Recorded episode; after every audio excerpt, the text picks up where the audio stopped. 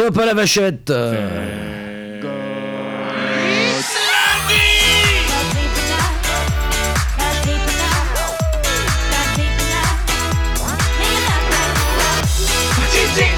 faire quoi là C'est le bruit de la salle. Ça commence bien, c'est bien Thomas. Bonjour tout le monde, Bonjour, Thomas. bienvenue. Comment ça va Émission 45, ça va très bien. Alors c'est un chiffre rond, émission 45, c'est beau ça. Eh oui, ça annonce bientôt la fin. Effectivement, dans deux émissions, ça sera la dernière de TGL Podcast de Ah, cette saison. déjà, déjà, déjà. Comment tu vas, Guigui? Eh ben écoute, ça va mm, bien. On va Ouais. dire que j'ai pris un sacré coup de soleil, mais je t'en parlerai tout à l'heure. Mais J'ai un peu mal à la tronche, comme on dit chez nous. On te voit de loin. Ouais, je suis bien rouge, faudrait que je passe au vert. Aujourd'hui, nous allons recevoir quelqu'un bah, que nous ne connaissons ni toi ni moi. Cependant, nous connaissons quelqu'un qui connaît cette personne. Et qui nous a permis d'inviter cette personne aujourd'hui. Quand même, tu vois, les bons tuyaux, tu vois. On, on connaît Floriane. Bonjour Floriane. Salut Florian. Salut. Floriane qu'on a rencontré euh, à Disney. Yes. hein, à l'époque de ce bon forum de Disney Central Plaza. La belle époque, on était jeunes et beaux. Voilà, excuse-moi de te dire ça, mais je suis toujours jeune. Euh,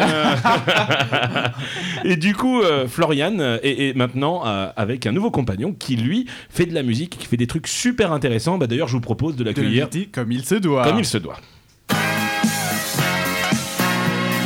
L'invité du jour. Aujourd'hui, dans nos fabuleux bureaux, ici même à Céris, nous avons accueilli quelqu'un qui vient de loin aujourd'hui. Oui. Effectivement, il vient. Et ce n'est pas Corneille. Il a, euh, pourquoi? Parce qu'on vient de loin. J'ai envie de te frapper quand tu fais des blagues comme ça, Thomas. Tu es une horreur. Aujourd'hui, nous recevons Renaud Hanson. Bonjour. Lui-même en personne, bonjour Comment Bonjour ça Renaud, bienvenue.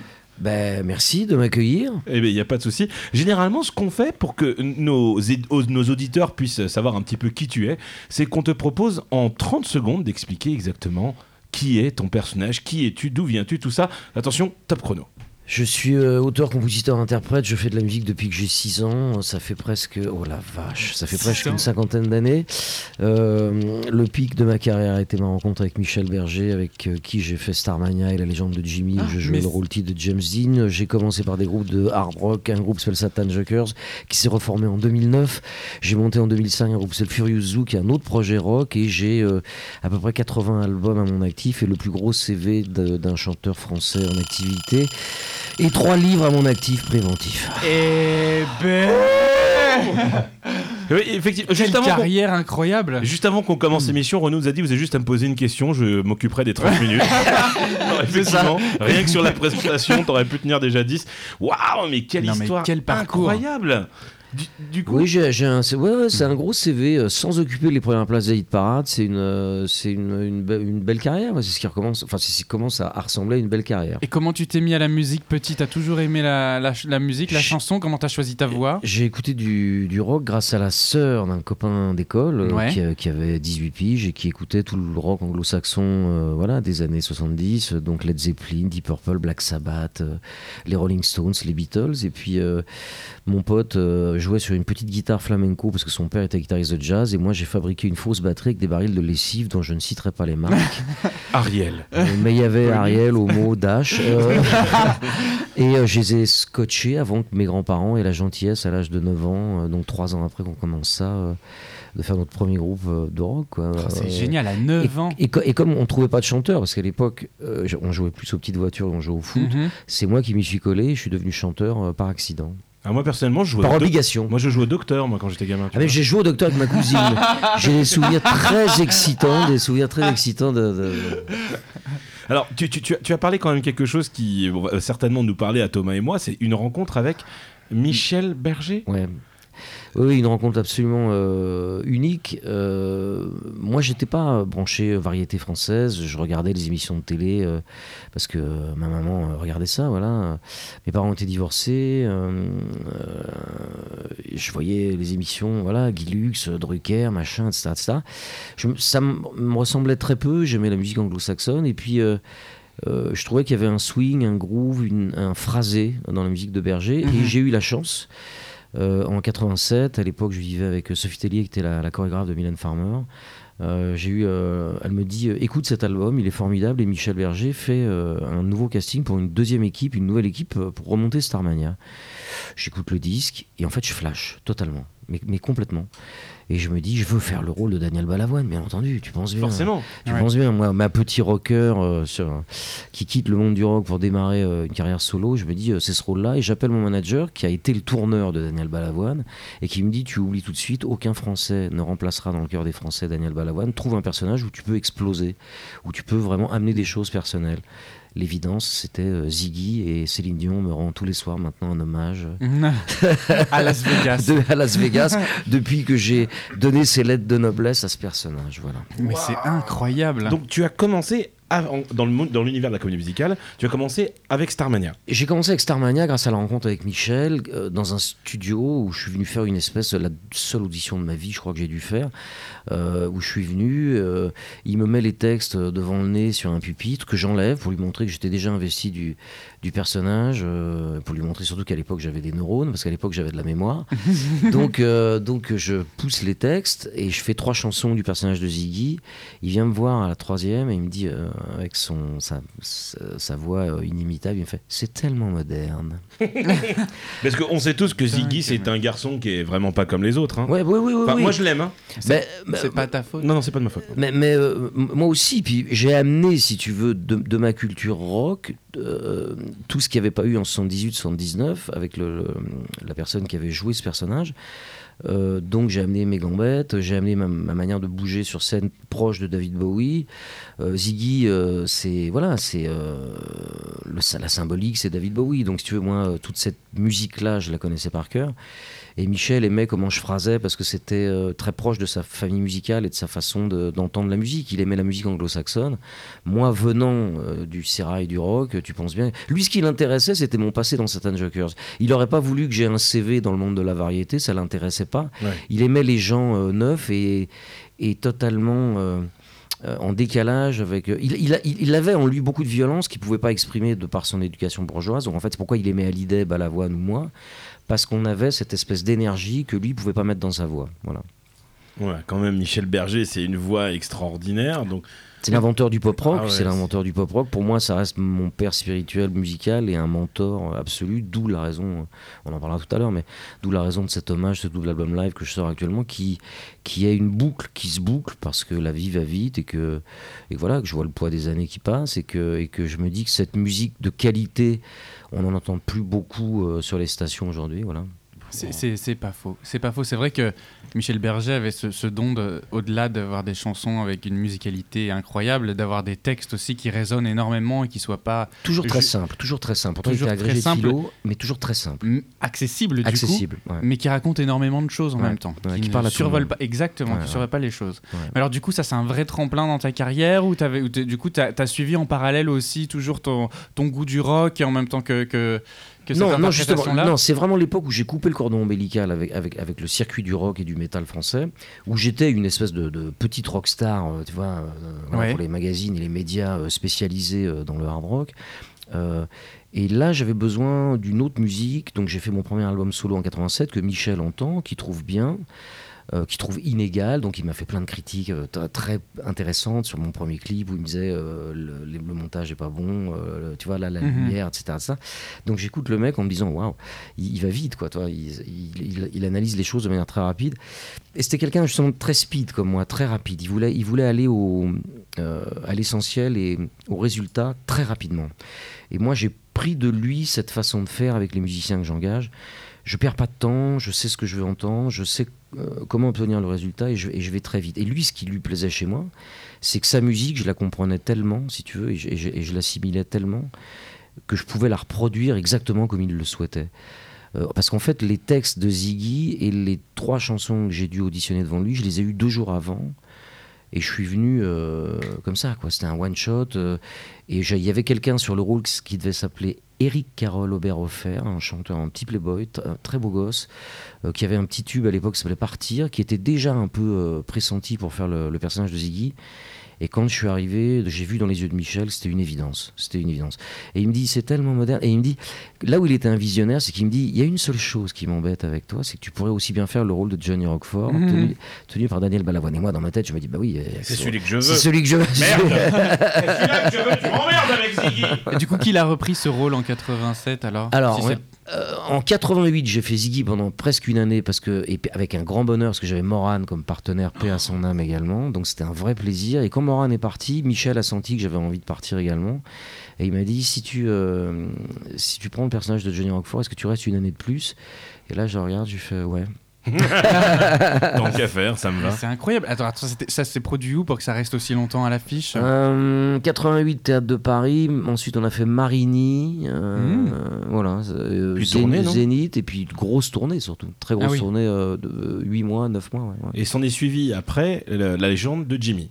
Alors, euh, sa façon de faire et sa, délicatesse euh, ont fait que un jour, il me dit euh, Tu peux me rendre service T'es libre tel jour J'ai des maquettes à faire. je, voudrais une voix, vite fait, comme ça, on fait. Et, en fait, c'est une façon détournée de m'auditionner pour le rôle titre de la légende de Jimmy. Il m'a fait chanter 5-6 chansons du personnage de James Dean, enfin de, Jimmy, en m'expliquant les chansons vraiment au pied levé, au piano, comme ça, et on les enregistre dans la foulée. Dans le studio d'enregistrement d'un de mes partenaires de Starmania, Luc Lafitte, qui faisait. Roger Roger, qui avait un studio euh, d'enregistrement parce qu'il faisait de la pub. Mhm. euh, euh, le reste de son temps, il faisait de la publicité. Un, mec qui avait sorti deux albums formidables chez CBS, euh, Luc Lafitte. hein, mais euh, je partageais ma loge avec Luc. Et donc, je suis dans le studio de Luc Lafitte parce que Michel lui réserve son studio pendant une après-midi. Et, euh, et euh, il engage Jérôme, Jérôme Savary, paix à son âme également, euh, comme metteur en scène, grand metteur en scène.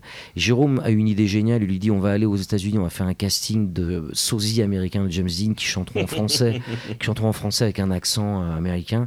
Ça va être génial, crois-moi, etc. Michel lui dit euh, on peut toujours aller aux États-Unis auditionner demi-américains. euh, on trouvera pas mieux que le mec qui vient de faire les maquettes. Et donc là, si tu veux, tu fais. Là, on, on- on a un petit peu. on- Donc en fait, il est en train de me renouveler sa confiance. Ouais. Euh, et donc ça veut dire que Jimmy, ça va être moi? Et il me fait, bah, pff, oui, je pense que ce serait bien. Mais c'est incroyable. Et là, tu mesures pas non plus le, le- le- le- la- la- le- le succès que va être. euh, Bah, ça n'a pas été un immense succès, c'était un spectacle culte. Euh, Diane Tell, Oui, Diane Nanette Tell, Workman, Tom Novembre, trois rencontres formidables. Un, un spectacle magique, une mise en scène magistrale de Jérôme Savary et de la vie générale des gens qui ont fréquenté Michel, euh, ce qu'il a écrit de plus beau. Voilà. C'est- vraiment un petit peu particulier, la légende de Jimmy. Ça... Moi, je trouve que ça n'a strictement rien à voir avec ce qu'il a fait d'autre. Oui, parce que c'est un peu. Il y a un côté un peu. Pas morbide, mais euh, Ouais, la, façon dont tu as mis en scène, euh, en plus, Savary, il a, il, il a demandé à Michel de ralentir tous les tempos, de façon à ce que ce soit très. Pas macabre, mais très. euh, tu sais, comme une espèce de veillée funèbre. Donc, en fait, il y avait plus tellement de rythme dans le spectacle, ce qui fait que les gens qui attendaient un nouveau Starmania, surtout les médias, parce que c'est les médias souvent qui font un succès ou pas, hein, c'est parce que le public a sûr. adoré. Les gens qui sont venus ont adoré le spectacle. Ça s'est fini en queue de poisson à, à cause des premiers événements de la première guerre en Irak, où on avait une alerte à la bombe tous les soirs, mais c'était un très très beau spectacle. Et puis pour moi, ça a été. Il paraît, il, il semblerait pour la, la production Gilbert Coulier et Jean-Claude Camus que ça a été un gouffre financier parce que le spectacle était, était très cher et qu'on était tous euh, bah, très bien payés. mais euh, moi, c'est le souvenir de ma vie, quoi. Enfin, Starmania et, et Jimmy Dean, c'est euh, ces deux souvenirs. euh, je pense tous les jours à Berger. C'est très, c'est très spécial. C'est très spécial. C'est une disparition qui m'a affecté horriblement et qui a fait que je suis rentré dans une lourde addiction qui a duré longtemps. Et euh, euh, ouais, c'était un grand mec, vraiment. S'en est suivi, je crois, une troisième comédie musicale? Alors oui, Luc Plamondon, l'auteur des- des- des- des- du livret de Starmania et de La légende de Jimmy, euh, crée Notre-Dame de Paris avec Richard Cochante. La première équipe euh, commence à euh, louper des spectacles, à être absent, euh, et ils n'ont pas vraiment de doublure en fait, parce que c'était une époque euh, 2000 où il n'y avait pas encore cette espèce de de, de, de, de- De sécurité, ouais, de- sécurité, de mécanique d'avoir deux trois personnes sur le coup. Et donc, euh, Luc, euh, son idée, c'est d'engager Herbert Léonard pour remplacer Daniel Lavoie et de me prendre moi dans le personnage euh, que tenait Patrick Fiori. Et moi, je vais voir le spectacle. Je flash pas du tout sur Phébus, le personnage de Fiori, mais je flash sur mon pote Bruno Pelletier, qui m'avait remplacé dans Starmania et qui a joué la légende de Jimmy au, Québec et qui est devenu une star grâce à la légende de Jimmy au Canada. Euh, j'ai été faire la promo, c'est moi qui ai vendu le spectacle, mais C'est pas moi qui l'ai fait. Mais les, Canadiens sont beaucoup plus protecteurs que nous, euh, et ils ont pas tort. Et donc, euh, pour leurs artistes en tout cas. Et donc, Bruno, qui était une vedette là-bas, euh, vient en France avec pas mal de Québécois, Garou, euh, Luc Merville, bon, Daniel Lavoie. Euh, mais euh, Bruno avait aussi l'intention euh, de se barrer. Euh, et je dis à Plamondon, je lui dis écoute moi Fiori, ça enfin euh, Phébus, ça, m'intéresse pas. Mais si Bruno doit effectivement euh, repartir euh, au Canada, euh, tu m'appelles si, euh, si tu veux que, que je fasse euh, Gringoire. Et il me regarde, il me dit euh, c'est vrai, pourquoi pas en fait. C'est vrai que j'avais les cheveux courts, que, que Gringoire il le voyait forcément avec les, cheveux mi-longs. euh, Et en fait, j'ai fait un gringoire à ma manière à moi, beaucoup plus soul, beaucoup plus euh, déjanté. Quand il fallait faire des numéros de danse, je m'asseyais devant la scène parce que j'avais j'avais pas envie. nope. Donc euh, j'ai été, je crois que j'ai été le plus gros salaire de Notre-Dame parce que j'ai fait aucun cadeau parce qu'ils m'ont fait attendre trois mois sur l'histoire du contrat. Donc c'était une grosse entreprise en fait qui m'a. Donc ça m'a. J'ai pas eu le même feeling qu'avec Michel. euh, et Luc à l'époque de Starmania ou la légende de Jimmy Mhm. où il y avait cette espèce de côté gros, gros spectacle, mais euh, euh, amitié, euh, artisanal, enfin, euh, feeling. C'était moins soumis au marketing aussi, j'imagine. Ouais, c'était le début, tu sais, des grosses Mm. comédies musicales où il y a beaucoup de pognon Ouais. euh, et où euh, il y Et a une après, il n'y avait plus que ça au final. il y, a- il y a une équipe de 80 personnes, tu vois, où c'est un peu déshumanisé. Euh, des, des salles de 7-8 000 places. Oui. Euh, ce qu'on a fait aussi avec Starmania, mais euh, plus rarement, on jouait plutôt dans les théâtres. Euh, donc, donc, si tu veux, il y avait un côté euh, grosse entreprise euh, qui m'a très honnêtement cassé les couilles, et donc j'ai fait aucun cadeau. Mais je me suis éclaté deux ans quand même. Et je me souviens d'avoir été accueilli avec des fusils dans les yeux par les, par les techniciens, parce qu'ils pensaient que j'étais le petit protégé de Plamondon qui m'imposait comme, remplaçant, autres, ouais. comme remplaçant de Pelletier, alors qu'il y avait déjà un mec qui faisait doublure depuis deux mois, quelques semaines. Et on m'appelle, je fais un seul filage avec l'assistante du metteur en scène dans une salle de répétition et on m'appelle, on me dit euh, Bruno est malade, il s'en va demain. Oh putain. Et moi j'étais absolument pas pas prêt. vrai. Donc mon habilleuse euh, me, me, me- Non, me- mais- me fait réviser les textes, etc. Donc je vais, je sais plus, Bordeaux ou Marseille, je prends l'avion. euh, J'arrive, je suis encore dans le, en panique. Les techniciens sont pas super cool avec moi. Je fais le show, il n'y a pas un pain, j'en mets pas une à côté. Ça fait le carton habituel et les mecs me font une espèce de haie d'honneur. En, tu vois, euh, et ils me font respect. Maintenant, on a compris. et, en fait, et en fait, comme j'étais toujours le dernier à me défoncer la gueule avec eux, à boire des coups avec eux jusqu'à 10h, 11h du matin, et dès le premier soir où je suis rentré dans Notre-Dame, ils me regardent, ils me font Et ce soir, tu vas chanter comment maintenant dans, dans quel état tu vas chanter? Je fais Oh là là, t'inquiète pas. T'inquiète, ce soir, c'est ce soir. T'inquiète pas. C'est ça. Ce qui se passe ce soir La- se passera ce soir. Laisse faire, papa. Extraordinaire. C'est extraordinaire. Franchement, en plus, tu sais, nous, avec Thomas, on est très friands de comédie Ah, musicale. d'accord. Euh, on a fait pas mal d'épisodes qui sont consacrés là-dessus. Moi, je suis très fan des productions euh, américaines ou des productions anglaises. D'accord. J'ai fait un séjour à Londres la semaine dernière là-dessus. Qu'est-ce que tu penses Mais qu'est-ce qu'on aujourd'hui mais on est allé voir en boucle quand même Résiste ensemble. Oui, absolument. De- de Michel Berger, hein, toujours. Ouais, ouais, ouais. J'avais euh, beaucoup d'amis, euh, Elodie Martivier euh, et Gwendal, qui, qui étaient dedans, et j'avais un ami qui était dans, dans la sécurité de ce spectacle aussi. Et c'est vrai que Résiste, euh, moi je l'ai vu un peu trop de fois. Un peu trop de fois. Je n'hésiterai pas à dire ça. Qu'est-ce que tu penses, toi, aujourd'hui, justement, des comédies musicales comme ça? Parce que Résiste, pour moi, fait partie de cette nouvelle vague de comédie musicale, parce qu'il y a une très bonne vague qui était à l'époque de Notre-Dame avec euh, Mhm, Roméo et. Juliette. Il y a une vague un peu plus médiocre, on va dire, qui a suivi Ouais, avec euh, ouais. Autant n'emporte le vent, pourtant, même si c'était fait euh, par le même gars, et puis après toutes les catastrophes de Gladiator, donc on n'en parlera pas. Là, aujourd'hui, on commence un petit peu à se réintéresser aux comédies musicales. Qu'est-ce que tu penses de ce regain de, la- J'ai qu'un reproche, si tu veux, c'est que je, je vois pas euh, pourquoi j'ai écrit la mienne, pourquoi je, je suis en train d'essayer de transposer en scène un album qui est sorti il y a deux ans qui s'appelle Rockstar, qui est le, le- on va dire le parcours initiatique d'un adolescent qui veut devenir une vedette, qui va devenir une vedette, qui va se cramer les ailes. Euh, Il y, a, il y a la totale, hein. il y a le rôle de la mère, euh, il y a le manager gay qui fait son coming out, il y a le musicien qui veut piquer la place du chanteur, euh, la femme euh, qui se barre parce qu'elle en a marre de, de voir cette vie de déjantée. tout le monde s'attendait avec Rockstar à un truc très sulfureux. Et en fait, non, c'est juste une, une métaphore sur la vie, l'amour et la mort. C'est très très proche de Starmania, c'est très proche de l'état d'esprit de Michel Berger. Ce que je reproche aux comédies musicales actuelles, veux, Rockstar est une création, puisque c'est la transposition d'un- du troisième livre que j'ai écrit qui s'appelle Rockstar, 48 heures d'une vie rêvée. euh, voilà, qui c'est 48 heures de la vie d'un mec qui fait son retour sur scène, euh, euh, qui, bon voilà, qui va connaître sa rédemption grâce à une fan qu'il rencontre dans le public, qui va lui faire frôler la mort, et grâce à cette espèce de quasi overdose entre guillemets, il va retrouver le goût de la vie. Donc spectacle compliqué à, mettre en scène, qu'on a réussi à mettre en scène avec un mec qui s'appelle Rodolphe Devine, qui est un peu un spécialiste de ça aussi, qui est comme vous, qui est un fan, un fan de, de, de, de- comédie musicale, d'opéra rock. Ce que je reproche au circuit actuel, c'est qu'on on est un peu... Il n'y a pas de création. C'est de la consommation. C'est de la consommation. C'est-à-dire qu'en fait, ils ne font que reprendre euh, des thématiques. Euh, on va te raconter la vie d'un écrivain, la vie d'un- de nos contemporains. Mhm. Euh, voilà, c'est. euh, je critique pas Walt Disney du tout, mais il y a un côté Walt Disney dans tout ça. Euh, C'est-à-dire, c'est on, on est dans. On s'inspire de choses Ouais. existantes pour créer quelque chose Voilà. de entre guillemets nouveau. Voilà, Moi, je dirais voilà. surtout qu'on. on- on- Avec quelque chose qui en plus ne te raconte pas l'histoire de la personne dont il est question, puisqu'en fait c'est que des petites chansonnettes d'amour C'est ça. nazes C'est ça. euh, qui pour, pour viser de passer à la radio. Exactement. Euh, Et c'est- c'est c'est- c'est- c'est la plus grosse hantise, moi, enfin, ce que- ce que je déteste aujourd'hui dans, dans ce genre de production, c'est-à-dire que on produit des choses vite, pas forcément bien réfléchies, pour que ça puisse en fait plaire tout de suite. Ouais. En Et fait, faire du c'est- pognon. c'est- Et c'est- faire du C'est du mouchoir, c'est du spectacle mouchoir, Ouais. c'est-à-dire que ça, ça va être produit six mois, on va faire rentrer un maximum à coup de, de promo CE, à, à coup de, à coup de marketing, Ouais, on veut, tiens, voilà, à coup de diffusion dans les radios d'une Ouais. chanson qui va sonner à peu près. Catchy, ouais. Voilà, on fait rentrer, on fait rentrer dans les caisses, et puis deux ans après, t'as complètement oublié le spectacle et les gens qui l'ont fait aussi. Ouais. C'est comme moi ce que je n'aime pas c'est les comédies musicales Oh, c'est bizarre parce que Resist en est une mais une comédie musicale jukebox tu sais où ils ne s'inspirent pas du tout de créer enfin de, de- ils prennent que des choses qui existent déjà des chansons qui existent déjà moi je vois des comédies musicales à Londres comme euh, comme euh, Thriller chez Michael Jackson c'est une, catastrophe moi les comédies musicales Disney je suis vraiment pas fan par exemple mais tu as des comédies musicales originales qui font du contenu original comme Book of Mormon que tu détestes Euh, Oui. moi je trouve ça vraiment génial est-ce que tu as vraiment un, un effort de création dessus quoi? À part Résiste, le dernier truc où ça reprenait des chansons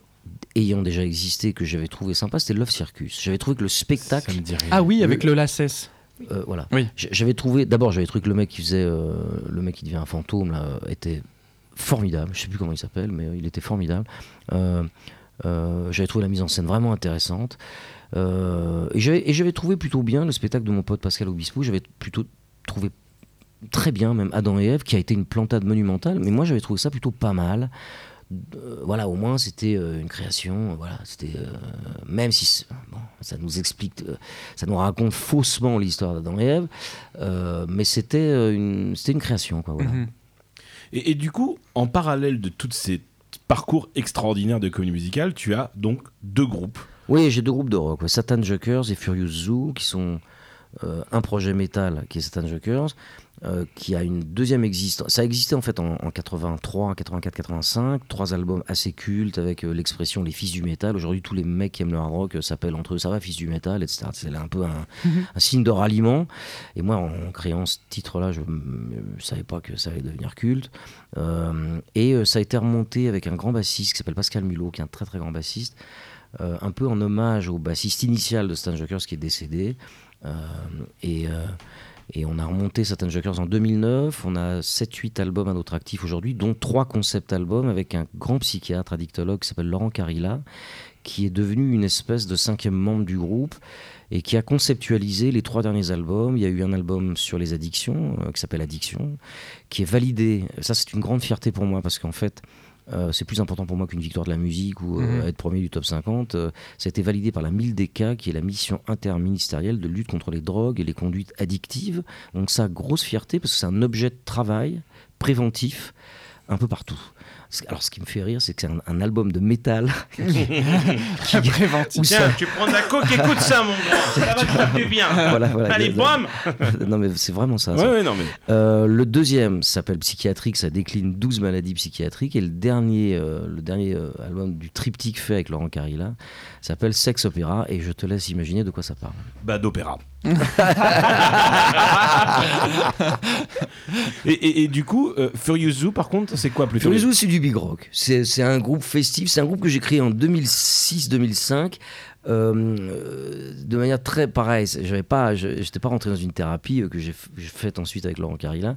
J'avais besoin de me prouver que physiquement j'étais encore capable de chanter et jouer de la batterie en même temps. Donc à la base c'était un, trio et, c'est euh, ce qui est devenu un quatuor. J'ai engagé un batteur pour repasser devant et faire que du chant. Et c'est un groupe énergique, quoi. Donc c'est un mélange de chansons à nous, plus des reprises de standards du rock des années 70-80. Euh, c'est une belle leçon de rock and roll euh, en concert. Donc en fait c'est une machine de club. C'est un truc, tu vois, pour les concentrations Ouais. de, de, de motards ou pour les ou pour les clubs de rock. Ah, Voilà. bah ça va te plaire ça. Montalivet. Voilà, ouais, par exemple. ouais. Hein Et du- Montalivet. Du coup, tu te produis toujours avec ces groupes-là aujourd'hui? Je me produis beaucoup avec avec Furious parce qu'en fait c'est un projet euh, qui coûte qui est pas cher Et qui donc plaît. oui qui plaît qui, qui remplit mes fans à moi qui m'aiment pour la pop viennent quand même voir Furious parce qu'il y a de la mélodie Ouais. Que vocalement c'est tendu c'est difficile. Alors après il y a ceux qui viennent pas parce que c'est en anglais. C'est mon seul projet en anglais Euh, Oh no, this is so disappointed. I wanted to hear some, uh, some chansons françaises. Somme chanson. Merde. no, but, uh, sometimes I do a French song in the concert but uh, Oh non, non, euh, fuck it. Hein. Mais enfin, voilà, c'est un, c'est un projet de proximité, j'appelle ça. moi. Ça, ça, c'est mon truc. euh, je suis capable de faire un bar. euh, C'est c'est un, un très bon entretien vocal. un- C'est un truc que j'ai créé à un moment où je savais pas si j'avais encore la niaque. Euh, de... C'était juste après Notre-Dame. euh, J'ai fait un album après Notre-Dame de Paris parce que ça m'a donné le goût. J'ai eu envie de faire un album solo en 2002 qui est sorti chez Universal. Univers sale. Euh, et, euh, et, euh, et Furious Zoo est arrivé dans la, dans la foulée parce que j'avais j'avais envie de m'occuper d'occuper mon temps quoi de- de- et puis de rejouer de la batterie de chanter des trucs en anglais voilà c'est une c'est Furious Zoo, c'est une un espace de liberté ouais, c'est ça. c'est un espace de liberté Et tu, je crois que tu as une chanteuse qui chante avec toi qui est vraiment bien. bah en fait Floriane elle, elle fait euh, on s'est rencontrés il y a 5-6 ans euh, elle faisait un concours de chant mais la première année, elle faisait que euh, photographe, elle voulait pas euh, chanter. et elle, elle me pose une. Elle se chier dessus, la Floriane. Elle disait non, tu me feras pas chanter, toi. Et elle, elle, elle vient, elle vient à ma table où je préside un jury euh, de voilà con- d'un concours de chant quoi voilà. Et euh, le truc c'est que quand tu présides un jury, ben on te donne à, à boire et euh, moi quand on me donne à boire, euh, ben, je bois beaucoup. Et donc à un moment je suis plus très étanche et elle me dit euh, qu'est-ce qu'il faut faire pour faire ce métier? Et je dis euh, j'ai pas Faut dit chanter. exactement ça mais je dis bah, le mieux c'est de passer sous la table. Et euh, elle, elle- en fait, elle m'a pris pour un gros con. euh, ce qui- c'est vrai que c'est c'est- c'est vrai que C'est un peu normal, en C'était soi. une, c'était une. Ceci dit, c'est vrai que c'est une blague de gros con, mais c'est- moi, si tu veux, c'était du centième degré. Et la deuxième année, au même endroit, à Poissy, dans un club qui s'appelait le, le Boucanier, elle fait le concours cette année-là. Et tous ses potes lui disent écoute, euh, il est là, il va te donner son avis, euh, va le voir. L'année dernière, t'as trouvé que c'était un gros con, mais euh, cette année, il a l'air d'être moins bourré. Qu'il n'était pas. La première chose qu'il me dit, c'est j'adore tes bulles. Mais Comment on a, on a tous aimé tes bulles. Arrête. Quand tu, quand chantais sur scène pour DCP, qu'est-ce qu'on regardait? Tes bulles. Je suis désolé. C'était une période très étrange pour moi. Dans, non, non, mais j'étais dans une rupture. J'étais dans une, Ah. une rupture vra- qui m'a vraiment, vraiment affecté. Et euh, euh, d'où l'écriture d'ailleurs de Rockstar, parce qu'en fait c'est c'est très, c'est très euh, thérapeutique euh, Rockstar. Le bouquin en tout cas. Euh, et la transposition en opéra rock, c'est autre chose. C'est un projet, c'est un peu la- l'aboutissement d'une vie entière. Et puis ça fait 25 ans depuis que je travaille avec euh, Berger qu'on me dit Mais est-ce que tu vas faire ton propre opéra rock? Comme si c'était facile. Oui, c'est ça en fait. alors pas bien une sûr, mais bien sûr. alors que Mais- que c'est pas facile du tout. Et puis j'avais envie de trouver un truc qui soit un peu un cliché, un, euh, un cliché, mais que je, où je fasse des vraies chansons. Ce qui manque un peu, tu me demandais tout à l'heure, Mhm. il manque aussi des chansons, quoi. Surtout dans les comédies musicales d'aujourd'hui, il manque des chansons. On vient entendre des bons chanteurs, des bonnes chanteuses, mais des bonnes chansons. Et là, il y a de la merde. On est d'accord. Voilà. Ouais, Et donc, et ça, donc- c'est et trois donc, cette- trois accords qui s'enchaînent. cette euh, deuxième année, je lui ai donné mon point de vue sur sa voix et on a bavardé, etc. Et on s'est revus. Et puis. euh, On s'est reconnu. Voilà. Et mis dans- Et Euh, alors, Et vous chantez régulièrement? Et elle m'a rattrapé, elle, elle m'a rattrapé à la, à la- à la cuillère. Et avant d'accepter de faire les chœurs de mes projets, euh, elle a mis un peu de temps. euh, Ouais. Elle faisait partie de diverses compagnies euh, amateurs. mhm. Et euh, c'était comme si. Euh, je sais pas si c'est pour me faire marronner, me faire poireauter, ou, Non, non, non, non. Ou si c'est parce qu'elle avait peur, je sais pas. Bah, non, non, ça n'a rien à voir. je sais pas, en fait. Tu sortais euh, de deux relations euh, de trois mois. Et Ah oui, oui, oui, euh, j'avais fait chanter voilà. deux, je- deux jeunes je- femmes. Je voulais pas reproduire le même Ouais, schéma. c'est ça. J'ai voulu prendre mon temps. Et puis je faisais beaucoup de. Elle avait peur du jamais 203. Ouais. Et, et maintenant, aujourd'hui, tout va bien. Mais oui, écoute, ça va faire six ans euh, en septembre. Et comment tu Oh. t'es comment tu t'es donné ce coup de pied au cul pour te dire ça y est parce que t'as toujours chanté. Oui. On se depuis qu'on se connaît, t'as toujours chanté. Ouais. Oui. Qu'est-ce qui t'a fait te dire bah tiens allez aujourd'hui c'est ma chance j'y vais j'ose quoi. Alors, Parce que finalement il y a, il y a plein- il y a tous ces moments là tous tous ces tous ces moments qu'on apprécie ou ces changements radicaux euh, de vie c'est sur euh, une envie d'oser quoi. Complètement. Mais c'est marrant que tu en parles là parce que c'est récent en fait. Parce qu'avec Renaud, moi, je, à côté de ça, je travaillais toujours. euh, alors, je suis dans le médical, je suis euh, aide-soignante et auxiliaire de puériculture. Et donc, je travaillais euh, la semaine et le week-end, je suivais sur, la- sur les routes. Ce qui était un rythme de, de malade. Oui parce tu que, dormais quand euh, je- Jamais, pas, jamais. Ouais, ouais. À peu Le- près Parce jamais. que lundi- j'imagine quand on est sur les la routes route avec de- Renaud on dort pas on fait la fête non après. plus, voilà, c'est ça, exactement. Entre la route de Taverny jusqu'à Céris. Et, euh, et du coup, euh, ça, a été, euh, ça, ça a été un rythme de, de malade qui m'a qui m'a poussé euh, un peu à être. euh, bah, du coup, la fatigue a fait que j'ai fait un burn-out euh, fin d'année 2018. Elle y croyait pas au burn-out et en fait son job, son dernier job, elle, elle était plus euh, en phase avec les, les- les malades. En fait, elle formait des aides-soignantes. Donc en Ouais. fait, ça- depuis deux ans, elle est rentrée dans une très grosse boîte qui est numéro un mondial de, de- voilà, on va pas rentrer dans le détail, mais tu vois des espèces de couches culottes, des machins, des trucs, euh, des protections euh, pour l'incontinence chez. Bye bye voilà. Téna. Ah Voilà. Et- Libra. Et, et- et donc, si tu veux, euh, ils en demandent tellement à leur personnel qu'elle a fait euh, un truc dans lequel elle croyait pas du tout, parce que personne croit au burn-out. On se dit tous que ça, Ouais, c'est vrai c'est vrai c'est Voilà. vrai. Et en fait, elle a fait un, un jour, je un matin, euh, moi je suis pas encore couché parce que je suis en train de finaliser un truc justement pour Rockstar, et je la vois euh, en larmes. Tu vois, il est 7h, 6h, 6h30 du mat, euh, elle va bosser. euh, un, un collègue l'a planté, euh, elle avait rendez-vous avec un collègue qui la plante la veille. Elle se retrouve seule à faire le boulot de 10 personnes, et elle me dit J'en peux plus. Et je lui fais bah, Écoute, t'y vas, et si tu peux pas, tu reviens et tu te fais arrêter. On appelle mon médecin et vois, on va voir. Et elle se retrouve devant l'hôpital et elle fait je peux pas. Mhm. Et elle rentre. Mais je la vois en larmes. Et ça a déclenché le fait que je lui ai redit un truc que je lui ai dit dès qu'on euh, on a, on a commencé à vivre ensemble. Je lui ai dit euh, moi je vis pour travailler parce que c'est passionnel, mais globalement euh, on travaille. Les gens normaux travaillent pour vivre. Ils vivent pas forcément pour travailler. Donc essaye de penser à toi. Et en fait la musique est devenue la priorité. Mhm. Et là elle est en train de voilà elle, va- elle- C'est chouette. elle est en train de manager mon truc. Elle a, elle a- Oui, oui. Elle, elle elle prend- fait bien le petit, la petite RP, tu sais. euh, Voilà. elle- elle- euh, c'est plutôt la PR, tu sais, Press, re- press, Press Relation. relation. Yeah. Ah ouais, mais c'est un, peu- c'est un peu ça, mais ça fait des années qu'elle qu'elle le fait en, en- si tu veux, en, En off. Voilà, euh, sauf que là, c'est devenu officiel, on a changé d'agence, euh, donc il y a beaucoup de choses qui vont bouger. On a rencontré, on a eu le- la- une chance incroyable de rencontrer quelqu'un qui veut produire Rockstar.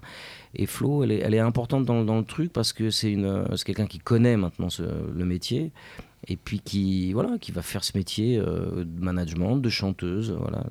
Donc ça change toute une vie, quoi. Complètement, ça change toute une vie. C'est à l'époque, c'était, je suis hyper euh, intimidée d'être autour de, de, de tels musiciens Ouais. parce que sur scène, euh, bah, c'est des, des tueurs et toi t'es là, t'es une petite choriste, t'es derrière. euh, J'étais plus, euh, qu'est-ce que je fais là? Euh, Excusez-moi d'être là même. Oui. Euh, et, cool. euh, et puis, puis au fur et à mesure, il y a la confiance de Renaud aussi qui me, qui me met plus en avant avec des, des duos. Euh, déjà Magnifique. ça. on Plein de vidéos sur Facebook et oui. YouTube, ouais. il y en a plein. On est sur euh, un premier duo avec Furious Zoo. Donc ça, c'était euh, il y a déjà deux, deux Ouais, trois sur ans. l'album précédent, on a, rep- on a repris une chanson d'Emily Sandé euh, qui s'appelle Heaven, qui est une très belle chanson. J'adore Emily Sandé. Ouais, ouais, mais, mais moi aussi. Et on l'a repris en, en rock FM. Et euh, je me suis dit, tiens, on va la faire en duo. Euh, parce qu'on la faisait pour s'amuser au local quand je donne des cours de chant. Ouais. Euh, Il y a deux jours dans, dans- dans la semaine qui sont consacrés à mon école de chant. Et euh, on le faisait de temps en temps avec Floriane quand elle, quand elle venait euh, prendre que- quelques informations avec Mhm. d'autres élèves.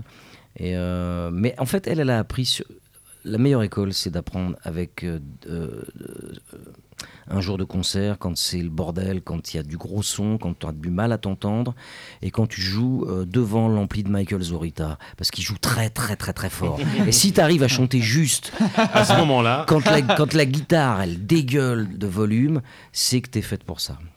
Et du coup, C'est génial. aujourd'hui, euh, donc tu, tu chantes avec Florian, tu chantes avec euh, lui. Est-ce que sur justement le nouveau projet, vous chantez ensemble sur le Michel Berger? Mais oui, Bah, oui, elle est, euh, elle est partie prenante du truc parce qu'en fait, euh, euh, il y a eu une première équipe qui venait du sud, mais je l'avais déjà imposé comme choriste avec la première équipe. J'avais dit, écoute, il me faut une voix justement euh, un peu fluette comme avait France, enfin tu vois, une voix euh, Mhm. douce. C'est Euh, une belle. Donc, euh, donc euh, elle était le- le- le- le- la choriste euh, déjà dès le début de cet hommage à Michel Berger avec cette première équipe. Et là, euh, depuis que j'ai engagé en fait deux personnes qui sont dans Satan Jokers, qui sont Pascal Mulot et à la basse et Michael Zorita à la guitare. j'ai Celui pas- qui dégueule avec son emploi. Voilà, on a conservé Steve Victor au piano, qui est un tueur. et, et voilà, et, euh, et Flo, euh, Alexandre Schaft à la batterie, qui est un excellent batteur.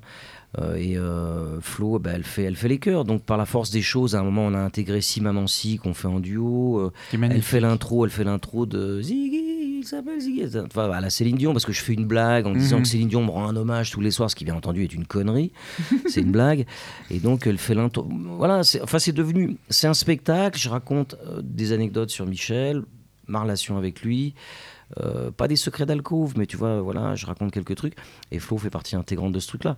Mais je pense que la meilleure école, de toute façon, pour apprendre euh, la musique et le, et le chant, principalement, parce que le chant, c'est un truc euh, organique, c'est un truc viscéral, c'est un truc euh, tripal.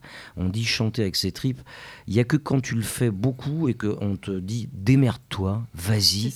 Il y a que comme ça Oui, que tu apprends ton métier. Absolument. C'est pas, euh, je veux dire, tous- les. Je me souviens, j'adore Richard Cross, j'ai rien contre lui. Au contraire, c'est un grand prof, euh, mais tout le monde sortait des écoles formatées avec ce même type de voix. Mais c'est très intéressant ce que tu dis parce que. euh, je, te coupe. Oui, oui, J'ai- fait un, un- j'ai fait partie d'un chœur sur Paris qui s'appelait le chœur moderne parisien, qui était Ouais. animé par Guillaume Coignard. Guillaume Ouais. Coignard, qui est euh, un des coachs vocaux à Disneyland Paris, sur tous les Ah. spectacles notamment.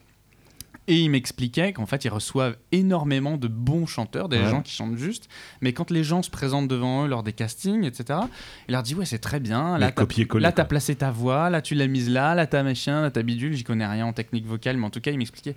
Mais j'ai rien ressenti, quoi. Ouais, ouais, ouais. J'ai rien ressenti parce que t'as beau, t'as beau chanter hyper bien, hyper juste, savoir placer les choses comme il faut, t'as été incapable de retransmettre, en tout cas de vivre ce que tu voulais, ce que tu voulais, ce que tu voulais transcender. Et de ce que tu dis justement, je trouve ça très juste, c'est-à-dire qu'il n'y a pas d'autre école que de finalement se la- s'abandonner un peu et que la musique c'est quand même quelque chose qui doit se ressentir Dans- dans avant mes- de s'interpréter. Dans mes cours, moi j'appelle ça la méthode du démerding. C'est-à-dire que bah, comment tu fais? Bah, Tu te démerdes. C'est ça. Tu vois, moi je leur montre, je, je- je suis un guide, je leur explique des trucs, je leur explique, bah, bien, bien entendu que j'explique ma technique, j'explique comment j'ai appris, par qui j'ai appris, je leur donne, j'essaie de leur donner une culture qui va entre le rock, la soul, la pop. euh, le blues aussi, et, et- et de leur expliquer euh, qu'il faut faire un shaker de tes 4-5 ch- chanteurs préférés, secouer ça dans une boîte, leur voler des plans sans que ça s'entende, et essayer de faire la synthèse de tout ça. Et c'est souvent l'altération d'une voix, c'est en fait ce que tu n'arrives pas à faire qui devient ta particularité. Mhm. Donc moi, je suis devenu euh, le chanteur fétiche de Michel Berger qui avait la plus belle phrase qu'on ait jamais faite sur moi, et qui disait euh, qu'il est le, je suis le meilleur chanteur de ma génération. Bon, formidable. Sauf que c'est lourd à porter. Oui, c'est ça. Euh, c'est lourd à porter pendant des années, surtout quand le garçon disparaît prématurément, parce qu'après, bah, les médias se disent bon, bah, qu'est-ce qu'il va faire Hanson? Moi, je me suis cramé les ailes en plus en plein vol, donc je suis pas devenu le balavoine qu'on attendait. Euh, mais je mène carrière sans que ça se sache, j'ai aucun problème, je remplis les salles, je vends, je vends des disques. Voilà, on peut, on peut être un artisan, très bien vivre de son art sans occuper les premières places. Mais ce que j'explique par contre à mes élèves qui ont soit le rêve, soit qui font, enfin le rêve de devenir euh, chanteur, Mhm. soit tout simplement envie de s'éclater, c'est-à-dire de le faire en amateur, je leur dis euh, démerde-toi. C'est-à-dire je vais te donner un guide, je vais te donner des, des outils pour trouver les solutions, mais par contre je formate personne. Mhm. Je trouve ça insupportable, les écoles où justement on n'a qu'une méthode. Moi j'ai toutes les méthodes. C'est le ciel, la limite. C'est pas. euh, euh, Enfin, tu vois, c'est. Ouais. euh, euh, Et puis surtout, c'est ce qui est pourri dans une voix qui fait le style. Mais on est entièrement d'accord. moi, moi je, travaille sur les grains. Ce qui m'intéresse avec mes élèves, c'est de trouver au plus vite, en un temps record, qu'est-ce qui va faire leur particularité. Mhm. Et aujourd'hui, où est-ce qu'on peut se former si on a envie de se former en ta compagnie? Ah, euh, tu trouves ça sur euh, hanson.com, h-a-n-t-s-o-n.com. Il y a tous les renseignements sur l'école, euh, sur mes pages Facebook, Renaud Hanson, Renaud Hanson bis, euh, Renaud Hanson fanpage, euh, euh, Instagram. Parce que je sais qu'il y en a euh, quelques-uns voilà. qui nous écoutent qui seraient à mon avis très intéressés. Mm. Ah ben moi je suis l'anti, euh, c'est, c'est, c'est, je suis euh, quelqu'un qui, qui vient du lyrique et tout ça. Enfin c'est de la destruction chez moi. C'est ça. C'est, je, je suis l'anti, Mhm. aux, aux antipodes de, de- de- des trucs euh, traditionnels. Enfin tu vois, c'est, c'est, euh, je travaille pas là-dessus. C'est pas ça qui m'intéresse. Moi ce qui m'intéresse c'est, de trouver la particularité de quelqu'un et ce qui peut faire un style quoi. Voilà. Et aujourd'hui, justement, là, donc là, tu, tu viens de sortir un double album sur Michel Berger. Ouais. Est-ce que tu avais envie de retourner aux sources de ta carrière ou tu en avais besoin? C'était quoi en fait l'idée derrière ce double album? Écoute, ça fait, ça, ça- ça- ça fait- ça fait 4 ans en fait que je présente ce show. Euh, Michel, euh, quelque part, il se rappelle à mon bon souvenir à un moment où euh, on est dans une profession où le marché du disque est en perdition, où le marché de la scène, ça devient compliqué aussi pour les artisans comme moi. Et comme par hasard, je fais ce spectacle et euh, les salles se remplissent, enfin tu vois, etc. etc. Mhm. Donc, euh, qu'est-ce que tu veux que je te dise? Une nouvelle fois, j'ai envie de remercier le ciel de cette rencontre, parce que c'est vrai que cet hommage, il est légitime. Et donc, en fait, je fais juste quoi? Je fais ma transposition à moi de ma vision personnelle de ces chansons. Donc, c'est forcément un peu plus musclé, un peu plus rock, tel qu'il aurait souhaité que ça soit, en fait. Euh, mais son éducation bourgeoise faisait que bah, lui c'était un peu plus un peu plus maniéré donc moi quand je fais la groupie du pianiste ça finit un peu dans un truc qui limite Ah. limite, ro- limite rock. À la fin, c'est la fin du spectacle, donc on se lâche. Mais je veux dire, euh, puis il y a des gros moments d'émotion. Quand on fait évidemment de France Gall, pour moi, c'est la plus belle chanson sur, euh, sur l'absence qui ait jamais été écrite. Enfin, c'est une des plus belles chansons sur l'absence qui ait jamais été écrite. Euh, voilà, euh, cet, hommage, il vient des cœurs, du cœur, des tripes, euh, de façon assez légitime, parce que parce que voilà, parce que j'étais son chanteur masculin fétiche, que j'ai dû chanter 40 chansons de Michel Berger, ce qui est plus que Johnny qui en a fait 10. Euh, voilà, c'est aussi simple que ça. Et, et puis parce que je suis en manque de cette musique-là, et parce que l'homme le, me manque, et puis qu'il devait faire un album pour moi qui n'a jamais été fait parce qu'il parce qu'il est mort, parce qu'il a, il a fait, parti. voilà, parce qu'il est parti trop tôt. C'est Un dimanche. Ah, J'adore cette chanson. C'est difficile de- d'interpréter aujourd'hui ces chansons, même après euh, toutes ces années. Oh, bah, Il reste- y, a- il y a eu des moments de là, moi. Il y a eu des moments où je me tourne discrètement. Il y a c'est Flo qui, me- en fait, qui est dans l'axe, parce qu'elle est derrière moi avec le batteur. Et euh, il y a eu des évidemment euh, où je pense à lui ou à enfin aujourd'hui en plus à France. Ouais. Euh, Il y a plein de gens que j'ai connus qui sont plus là. Où euh, la chanson, euh, elle est euh, pour faire la dernière phrase, mais pas comme avant. Tu vois, c'est chaud quoi. Mm. Il y en a des passages comme ça. Il y en a plein. Mais le reste, on va dire que c'est l'expérience qui prend le dessus. Mhm. Le reste, je suis, je suis- tu sais quoi, je suis transporté euh, par une espèce de truc qui est au-dessus de nous quand on fait ces concerts-là. C'est génial. C'est-à-dire que y a- je- On s'abandonne, il y a plus- y a ouais. Je, je veux pas la jouer mystico-dépressif, mais il y, a- il y a un guide. Il se passe quelque chose. re- je ressens Il, complètement. il se passe quelque chose. Ça me donne des frissons de te raconter ça. Euh, Il n'y a pas un pain dans le spectacle. C'est, ah, tu vois, c'est. Ouais. euh, Il y a une, une espèce de guide spirituel euh, qui est là, euh, qui est au-dessus de moi euh, et qui a toujours cru en moi. Il a été la première personne à croire en ce que j'essaie de faire dans la musique. C'est une manière euh, De leur dire merci. humble, humble, parce que c'est des petites salles. C'est pas bon. Ça nous est arrivé de faire des gros plein air avec des milliers de personnes, mais je veux dire, voilà, tu sais, moi je fais, euh, je fais ma carrière comme un artisan, euh, et je, mais je suis très content parce que ça me permet, si j'ai envie d'aller dans un grand magasin euh, avec Flo et pousser un caddie, je peux le faire sans qu'on vienne me faire chier. Et ça, ça n'a pas de prix. J'ai connu la grosse médiatisation.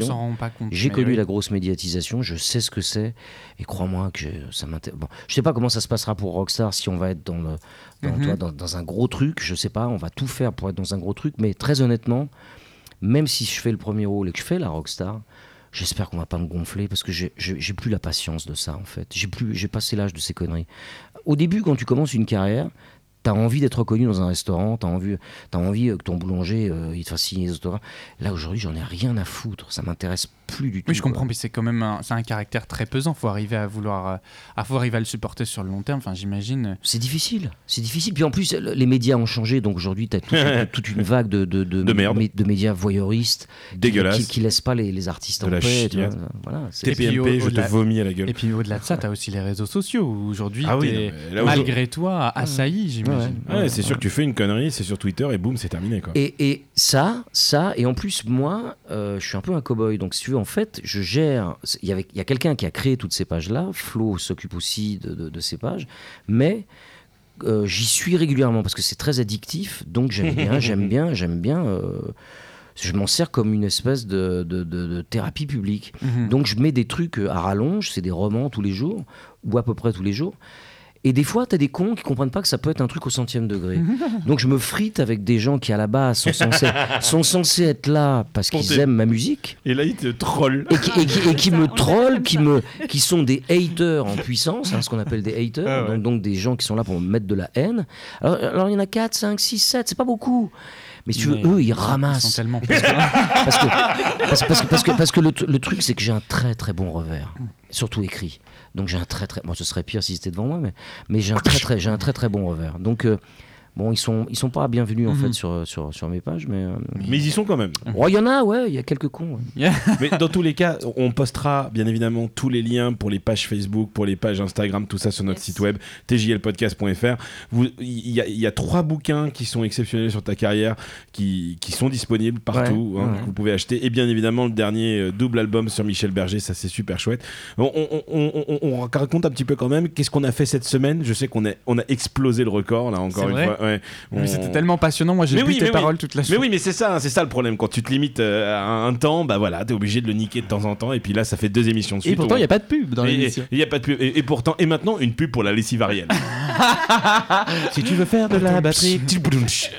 Et, et du coup, euh, généralement, on pose euh, cette question à nos invités. On aimerait savoir qu'est-ce qu'ils ont fait de leur semaine der- dernière. Qu'est-ce que tu as fait cette semaine passée? Euh, Il y a eu des, des travaux. euh, on a changé notre salle de bain. J'avais des ouvriers polonais euh, pendant 5 jours chez moi, obli- avec obligation de, de se, de se réveiller à 8 heures, ce qui n'est pas du tout Non, non, mes horaires. Non, non. Ça a été un désastre. Alors régulièrement, euh, j'ai comaté dans le canapé. Euh, Flo aussi de temps en temps, parce que c'est vrai qu'on est très noctambule et qu'on travaille la nuit beaucoup. Oui, c'est Euh, voilà. Donc euh, ça a été ça. Est-ce que euh, il y a eu un cours J'ai donné un cours le- que le vendredi, je crois, Et un showcase samedi. et un, et un showcase. Un showcase un samedi euh, à, à- à- à Évreux, euh, voilà, où j'ai fait trois chansons et euh, des dédicaces. Et, euh, et après, on a parlé business avec ma nouvelle productrice de spectacle, euh, puisqu'ils habitent là-bas. Voilà. Thomas, t'as fait quoi de beau, toi? Moi, cette semaine, écoute, j'ai déménagé. Ah oui, c'est vrai Et oui, grand moment. C'est un, monsieur- gros- c'est un gros truc. On a déménagé il y a quatre mois et on est tellement heureux. Ah bah, Monsieur moi, est j'ai- parisien maintenant. Maintenant, je suis parisien, j'habite euh, dans Vernation. Et je suis très content parce que j'ai réussi à déplacer mon piano. Enfin, en tout cas, c'est pas moi qui l'ai déplacé, mais on me l'a déplacé. J'avais qu'une hantise en cherchant un appartement sur Paris, c'était de trouver. Et avant même de visiter les appartements, je m'assurais que les cages d'escalier soient suffisamment grandes. Sinon, je c'est pas la peine. Merci, bonjour, au revoir. Donc non, il est rentré, je suis très content. Donc là, je vais quand même enfin pouvoir m'y remettre après 4 mois un peu de jachère musicale. Bon, bah c'est bien, Voilà. c'est bien. Tu Et toi Moi, j'ai fait un truc qui est pas très fun cette semaine, Ah malheureusement, mais. T'as pris des coups de soleil Ah entre autres, entre autres, un coup d'amour, euh, un coup de merde. Et, et du coup, non, non, j'ai fait un truc qui est pas très fun, mais que j'ai quand même envie de partager. Mhm. Euh, on le sait tous que la semaine, il y a maintenant deux semaines, il y a Pierre Athé, donc la voix de Doc, Ah, qui est décédé. ouais. Et, euh, et du coup, j'ai reçu un appel mercredi de sa femme qui m'a dit Jérôme, je sais que tu es un grand fan de Doc. Est-ce que tu voudrais venir avec ta DeLorean à l'enterrement pour représenter tous les fans de Retour vers le futur Et euh, c'était vachement dur. C'était aujourd'hui. Et, euh, et on a été donc euh, au Père Lachaise, au crématorium du Père Lachaise pour enterrer, enfin pour incinérer notre notre pierre. Et l'hommage était magnifique. Il y avait Michael Gregorio qui était là, qui d'ailleurs a fait une belle référence à Piraté dans, dans son dernier spectacle. Mhm. Et euh, c'était c'était magique en fait. hein. Il tu vois, tout à l'heure, tu parlais d'un truc qui se passe. Et bah, il, il s'est passé un truc. Il y avait une émotion. C'était pas de la tristesse. C'est ça qui était beau en plus. Tu vois, c'était Mm. une euh, une émotion super positive. Tu vois. Et et euh, du coup, voilà, c'était un petit truc un petit peu anecdotique que j'ai fait dans ma vie. Euh, emmener une DeLorean à un enterrement. Bon, bah écoute. euh, en tout cas, Pierre euh, Pierre est parti, mais on pensera toujours à lui. C'est quand même une voix off extraordinaire. C'est la voix du Batman. C'est la voix de Doc. C'est la voix de Minus et Cortex. Tout ça. Donc, on pensera toujours à lui. Et puis, j'avais envie d'en parler un petit Moi, peu. moi, je dis toujours un truc assez redoutable sur les disparitions, c'est que la mort, c'est très très chiant, mais c'est encore plus chiant pour ceux qui restent. Ah ben oui, oui, absolument, absolument. Mais c'est vrai. on, on va repartir sur une note un petit peu de gaieté. Euh, parlons, oui. Oui, il, faut savoir que toutes les semaines, on propose un jeu à notre invité. Oh la vache. Et ouais, et là, tu vas prendre cher. Ah, Ah, je suis désolé, j'étais obligé. Thomas, euh, alors je t'explique le nom du jeu. Oui. Euh, Thomas, tu peux mettre une petite musique du jeu. si Ben, tu je vais veux. mettre la petite musique de jeu. Vas-y, mets-moi une petite musique de jeu, n'importe quoi, ce que tu veux, un truc bien. Merci. Allez hop, un petit Géopardy, ça va très bien. Ce jeu s'appelle Renault, le chanteur, le groupe Hanson de Mbop ou Renault Hanson. Il va falloir que tu me dises lequel de ces trois personnes ou les trois correspondent à ce qu'on va te parler. D'accord? Ouais. C'est un peu compliqué. Par exemple, la première question est a sorti un livre autobiographique en 2015. Qui a fait ça? Ouais, je suppose c'est Renaud Séchant, non? Renault et. Euh... Bah oui, Aeronaut ah, Oui, Ah merde hey Ah là là là là là là Oui, oui, d'accord, ok. Je croyais qu'on parlait que des Hanson ah ou de non, Renault. Non, non, il y a toi dans le lot. Ah, il y a moi dans le lot. Ah, bah, bah non, là, moi alors. Parce que Renaud Séchant, il a pas fait d'autobiographie, je crois. Euh, si, si, il en a S'il avait une Ah bon, d'accord. je croyais que c'était son frère qui l'avait écrite. Deuxième question. A fait partie de plusieurs groupes de musique. Bah, c'est euh, euh, moi? Oui. Oui, c'est une bonne réponse. et, et, et? Bah, les, les Hanson, Oui, j'imagine. c'est une Ils ont fait plusieurs groupes ensemble qui ne s'appelaient pas que les Hanson parce qu'ils en avaient marre justement de se faire critiquer pour être, tu sais, les One Hit Wonder qu'ils étaient. Ouais. Troisième question. Bah, il a tourné un clip avec euh, Katy Perry.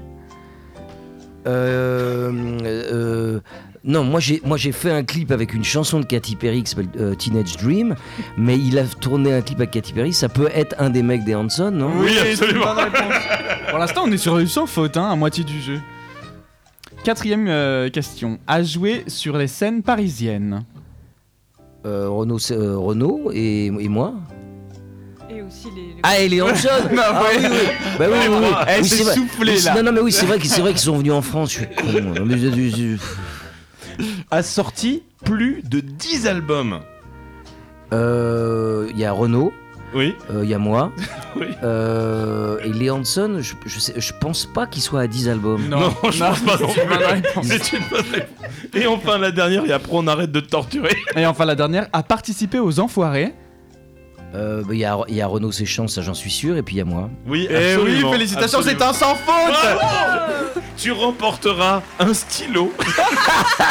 On les a commandés, ils sont pas encore là. Tu auras un stylo, thank God it's lundi. Hein, Écoute, j'ai- il y a un bic là, ça me, ça me va très bien.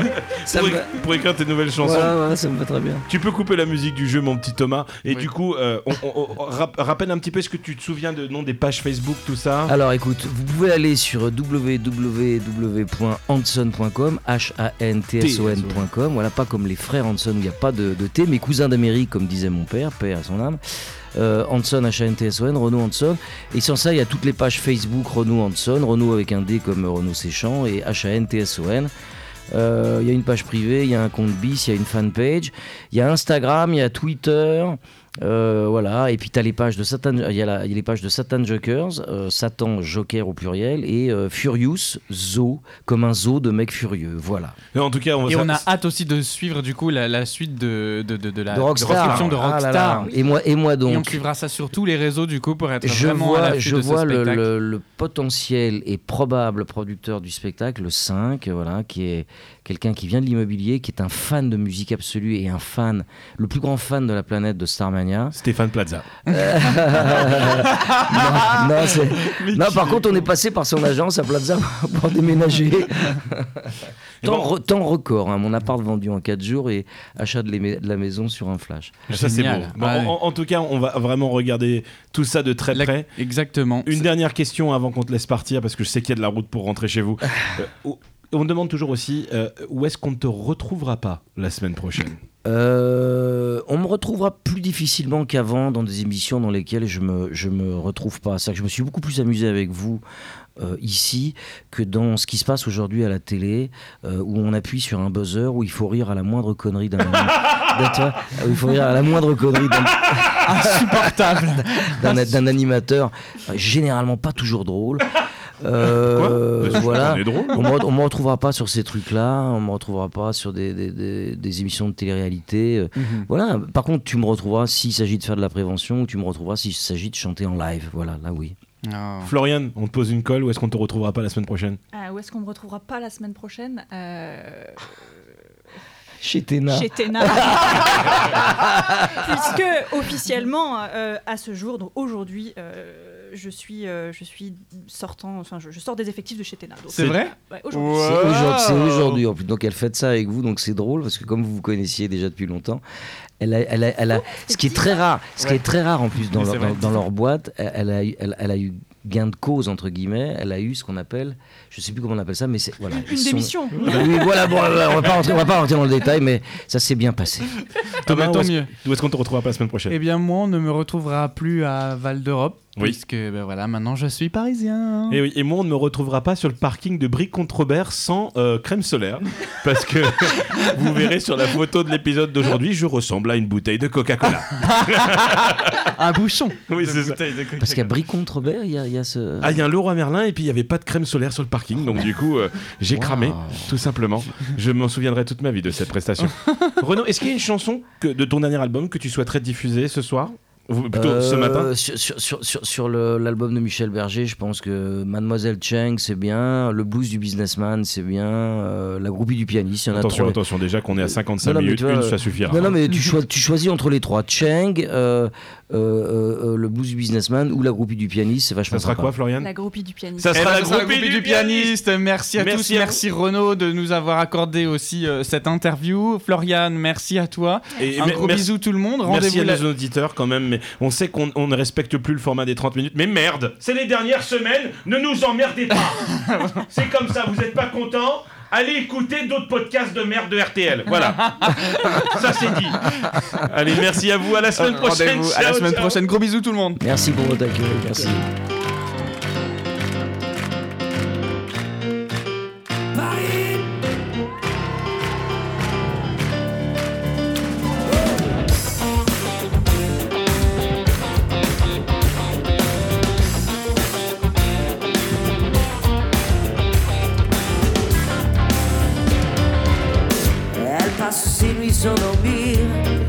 À cacher son bel avenir. La du pianiste. Dieu que cette fille a l'air triste, amoureuse d'un égoïste. La du pianiste. Elle fout toute sa vie en l'air Et toute sa vie c'est pas grand chose Qu'est-ce qu'elle aurait bien pu faire À part rêver seule dans son lit? Soir entre ses bras roses Elle passe sa vie à l'attendre. Pour un mot, pour un geste tendre. La copine du pianiste. Devant l'hôtel dans les coulisses Elle rêve de la vie d'artiste. La copine du pianiste.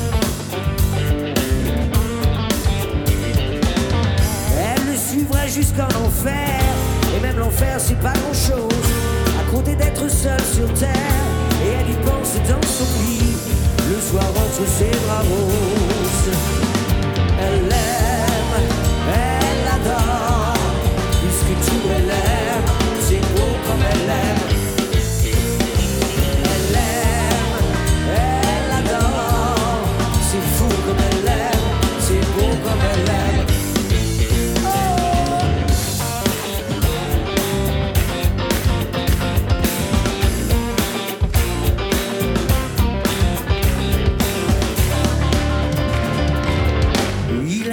Sur son sourire, elle a des droits sur ses désirs.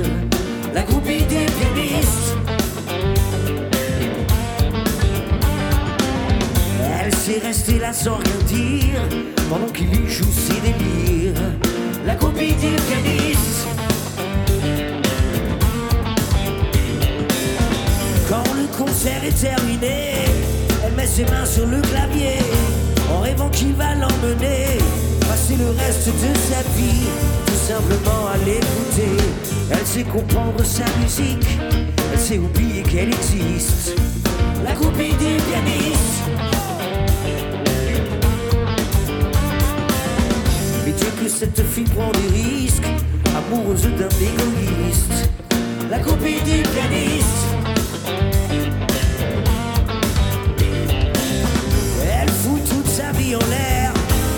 Sa vie c'est pas grand chose Qu'est-ce qu'elle aurait bien pu faire À part rêver seule dans son lit Le soir entre ses roses Elle l'aime, elle adore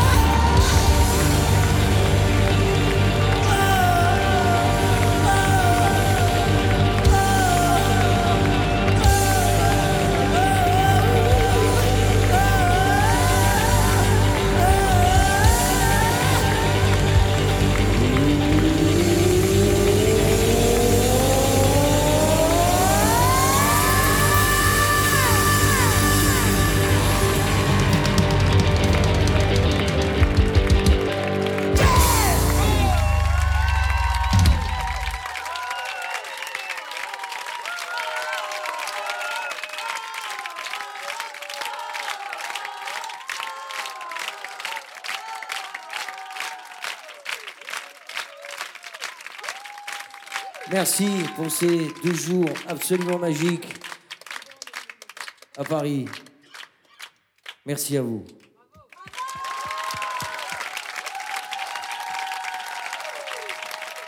Merci du fond du cœur. Merci pour votre accueil. À très bientôt.